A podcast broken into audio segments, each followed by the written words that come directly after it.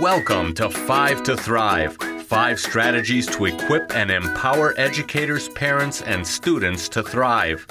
And here are your hosts, Dr. Rhoda and Professor Marty. Okay, adults, uh, if you're a listener and you're an adult, I think you will really enjoy uh, this podcast because it talks about not the value of play for uh, young children or young adolescents. It talks about the value of play for you and for me. So, Dr. Rhoda, uh, on the theme of play, this episode looks at all the great things that happen when adults take the time to play. Woohoo! what are we doing here? Let's go. St- it's raining outside. Let's go stomp in a water puddle, rain puddle. Uh, so yes, play is so very very valuable not only for our young youngsters among us, but also for us adults. So, what is that thing that you loved to do as a kid where you just lost track of time? Can I mean just think to yourself for a moment, what is that thing that you just loved to do when you were a kid and time just you lost all sense of time? And now, when is the last time you did it? For a lot of us, it's been a long time. This show is going to be all about encouraging you to play this summer. We're in the beautiful summer months, my favorite time of the year, and let's get out and play. Last week, we discussed the benefits of play for children, and all of those same benefits apply to adults. So let's just do a quick rundown. Play helps relieve stress. Play is fun and can trigger the release of endorphins, which is the body's natural feel good chemical. Neurotransmitters, endorphins promote an overall sense of well being, and they can even temporarily relieve pain. So it relieves stress. Number two, it improves brain function, playing chess, com- completing puzzles, pursuing other fun activities that challenge the brain can help prevent memory problems and improve brain function. The social interaction of playing with family and friends can also help ward off stress and depression. It stimulates the mind and boosts creativity. Young children often learn best when they're playing, a principle that applies to adults as well. You'll learn a new task better when it's fun and you're in a relaxed and playful mood. Play can also stimulate your imagination, which helps you adapt and solve problems. And also, anytime we're working with the imagination, we're using our mirror neurons. And mirror neurons are the things that foster empathy and compassion, which to me are just the mortar of a civilized society. Number four, it improves relationships and your connection to other people.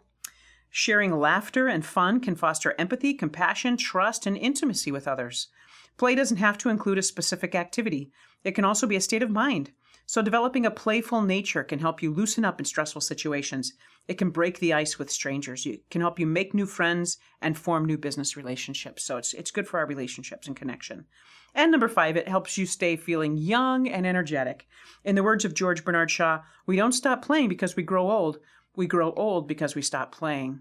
So, play can boost your energy and vitality and even improve your resistance to disease. Uh, it helps you function at your best. So, I- am just reflecting on the comments. Mm-hmm. Who doesn't want to relieve stress? Who doesn't want to improve their brain function? Who doesn't want to stimulate their mind and boost creativity? Who doesn't want to have better relationships and connections with others? Who doesn't want to feel young and energetic? So, uh, Dr. Rhoda, you have my attention. So, why do we ever stop? Right. When we're kids, we're playing all the time or want to play all the time, and then we stop. Dr. Stuart Brown, he's probably the leading expert in the area of play for adults. He says that we need to clearly define what play is. So he's head of a nonprofit called the National Institute for Play. Well, I think that like might fun job. I think that might be the best name for any organization ever. The National Institute for Play. I, I didn't love my I'm job sure so much. he receives a lot of pushback yeah. from individuals just because our society doesn't think it's acceptable doesn't value for, it. Yeah. for for adults to play. Thinks that's frivolous and a waste of time. But all those those benefits we just mentioned are not frivolous or a waste of time, right? So Dr. Stuart Brown says play is something done for its own sake. Uh, it's voluntary, it's pleasurable, it offers a sense of engagement, it takes you out of time, and the act itself is more important than the outcome. So he has a very interesting TED Talk on this. So if you'd like to learn more about this, I'd encourage you to watch the TED Talk by uh, Stuart Brown. So what do we do? Some suggestions to add more playfulness to your life could include, and these are some kind of structured ones, but we'll also get to unstructured. Some people decide to host a regular game night with friends or family. You know what I find so interesting about that is think, thinking back, my parents would do that on a regular basis, and I I think that that generation understood or put into practice adult play a lot more than than our current generation. You yeah. you and I were talking before this, saying wow, I love doing these activities, but there's always responsibilities added to it. and and I was just encouraging Dr. Rhoda to to take some time off to just okay adult play Mhm. that that would translate into it. But you know, in this world, uh, as educators, uh, even in the summer, sometimes I wonder how many of us, including myself, actually stop and say, "Well, wait a second. I am going to make time for this." Yeah. Instead of always trying to run both, uh, burning both ends of the candle all the time. Yeah, absolutely. Have you ever played the game Jenga? I'm not always I into have. My wife loves it. some board games I like more than others. I'm not a huge board, but I love Jenga. I could play Jenga every night, so I'm start having Jenga tournaments. Would be in for that. Yeah, that'd be fun. Uh, another thing you could possibly do: arrange nights out with work colleagues, go bowling, go playing pool, miniature golf. You know, sometimes just w- to play with the people that you work with really helps build relationship and connection. Or maybe you do this with your neighbors because you need time away from the folks you work with. Whatever. Scheduling time in a park or at the beach to throw a frisbee or fly a kite. When was the last time you flew a kite? Wow. Right? Wouldn't that be fun? I we we live here in Milwaukee, and the lakefront down uh, along the lake, they have these big kite festivals. Mhm. And I've, I've watched that a couple times. I'm like, that looks so much like so much fun. But when do I like go get a kite? Right? Those that's a simple, inexpensive thing to do. Frisbee, love frisbee. Um, play with a pet. This is probably my favorite. Puppies, especially, they make very willing playmates. So if you don't have your own, you can even borrow one from your your neighbor. Take your neighbor's dog for a walk. Or That's what I always tell my kids. We, we don't have dogs right now. We have four kids. It's plenty busy. I, the neighbors are great. Anytime they need their dog fixed, they can go over and take care of their dog once in a while. It's a great thing. But actually having a dog uh, in our house, uh, just not the best thing right now. oh come on, Professor. Marty. Yeah, I know. uh, so yeah, playing with a pet is just that's just play. Surround yourself with playful people. They'll help loosen you up and are more likely to support your efforts to play and have fun. Joke with strangers as you're waiting for a bus stop or as you're in the checkout line at the grocery store. Instead of sitting there looking grumpy, um, you know, maybe have a ni- nice little lighthearted conversation. Joke about a headline on the magazine or something. You know, you know what I have found. eh, So many people are looking at their phones uh, when you're in the store, etc., or or where basically wherever you are. Yeah. You can still have a conversation, and you can still joke, and, and people. Know, once once you, you- you're over that Break initial someone starts the conversation, it's always, I mean, Pleasant. almost always, it's a pleasant, enjoyable, and often funny conversation. It's Yeah. just nobody's willing to initiate it. Yep. And and if they don't want to have the conversation, well, they make that very clear, and you just kind of move on. Yep. Kind of like on an airplane, right? Mm-hmm. uh, visit a magic store, learn some tricks, uh, invest in art supplies or construction toys or science kits, and create something new. Not too long ago, I went and bought uh, to a magic store and got juggling balls. I was trying to teach myself how to juggle because that's really, really good for the brain. I'm still learning. I can do it for a very short amount of time. But it's one of those things that, man, when I'm doing that, I'm not thinking about anything else, which is so healthy for the brain.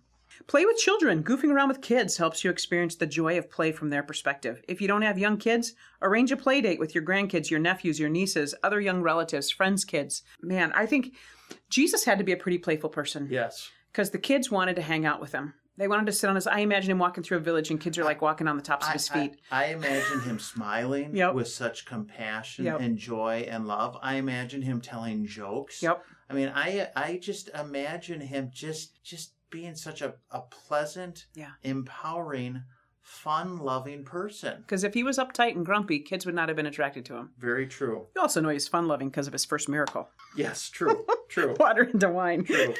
So these are all good structured things, but what I'm really going to encourage you to do is is take me up on my childhood challenge, which is more unstructured play. I'm starting a challenge, and we're going to do like a social media challenge in my little campaign to get people out and get them playing this summer. So here's how it works.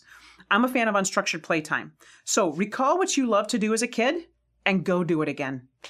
I've been thinking about this concept for a while, and like I said, I'm calling it the Childhood Challenge. Uh, I've been doing a little asking friends and family and members for the past few months what was that thing they loved to do as a kid? And I've heard things like bouncing on a trampoline, going fishing, riding a bike with no goal in mind, just mindlessly riding up and down and off curbs, and go roller skating, ride on a merry-go-round, play with Legos. My favorite one was my mother. My mother is 79, and my mother's always been a very playful person. And for the past two years, she's been pretty much bedridden. She's pretty pretty sick. And I asked her what she loved to do as a kid, and she said swing. I'm like, gosh, how can we get mom? I can't get her on a swing set. And I thought, wait a minute, adaptive playgrounds have swings that you can roll your wheelchair up onto. So we found one of those and we went swinging. And I've got video of my mom She swinging. had to absolutely love that. So I'm going to post it on social media. And here's the thing here's how we can all keep track of our play. Put hashtag uh, childhood challenge. So hashtags like the little pound sign. So, you know, take your picture, take your video of you out playing, say something about it if you want, post it on social media, and do hashtag childhood challenge. Hashtags like the pound pound sign, and then it doesn't matter if it's uppercase or lowercase, but all one word, childhood challenge. And let's post that and let's watch each other play for this summer. So I first got this idea from doing something that I hadn't done in a very long time. I was playing the drum set. So I played drums a lot when I was a kid. Started out in grade school band, high school. I got my first drum set in the seventh grade. Like I said, I played through high school. I played through college. I was in the ASU marching band. I played in rock bands and country bands in my early 20s, but I hadn't played in years. And so the other day, I just thought, I'm going to see if I can still do this. So I went over to the the band room here at, on campus at the college, sat down at the drum set, and uh, you know I've probably played twice in the last 15 years, and I just wanted to see if I could still do this. So I ended up recording it and posting it on social media, and I it got such a response, um, more response than anything I've ever posted before.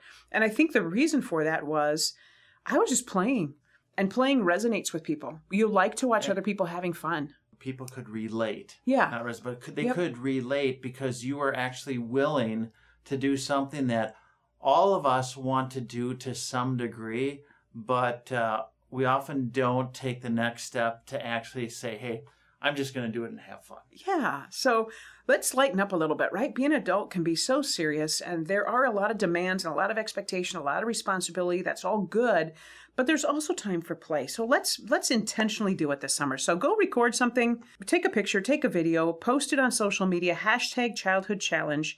Let's just work on intentionally having some fun. That just sounds like an oxymoron, but for unstructured play. But we like to play. We like to see others play. It's whimsical. It's hopeful. It's fun. So my challenge to you is to think of something you love doing as a kid and go do it again. Uh, so let's go out and play. Let's watch others at play. Play brings joy. It's vital for problem solving, creativity, relationships. Like I said, it's so easy to get so very serious. Let's go out and play. Let's watch others play. Remember, snap a pic or a video and post it using hashtag childhood challenge. I double dog dare ya. Our goal in Five to Thrive is to equip and support educators and parents as they help each child develop to his or her full God given potential. And today we're focused on adults and play. So here are five key takeaways. Number one, uh, realize the tremendous benefits, social, emotional, and physical benefits to having unstructured playtime. Number two, create time, space, and have the attitude uh, for allowing yourself the opportunity to play. Number three, remember, play has no set objectives. Number four, surround yourself with playful people and let us know the effects it has on you. And number five, really, really consider and take part in Dr. Rhoda's challenge. Remember, hashtag childhood challenge, all one word. We look forward to seeing your unstructured play. Thanks for taking the time to learn with us. Let us know how you're doing. If you have questions, challenges, or successes you want to share, please let us know through the comment section of our website. May your week be blessed.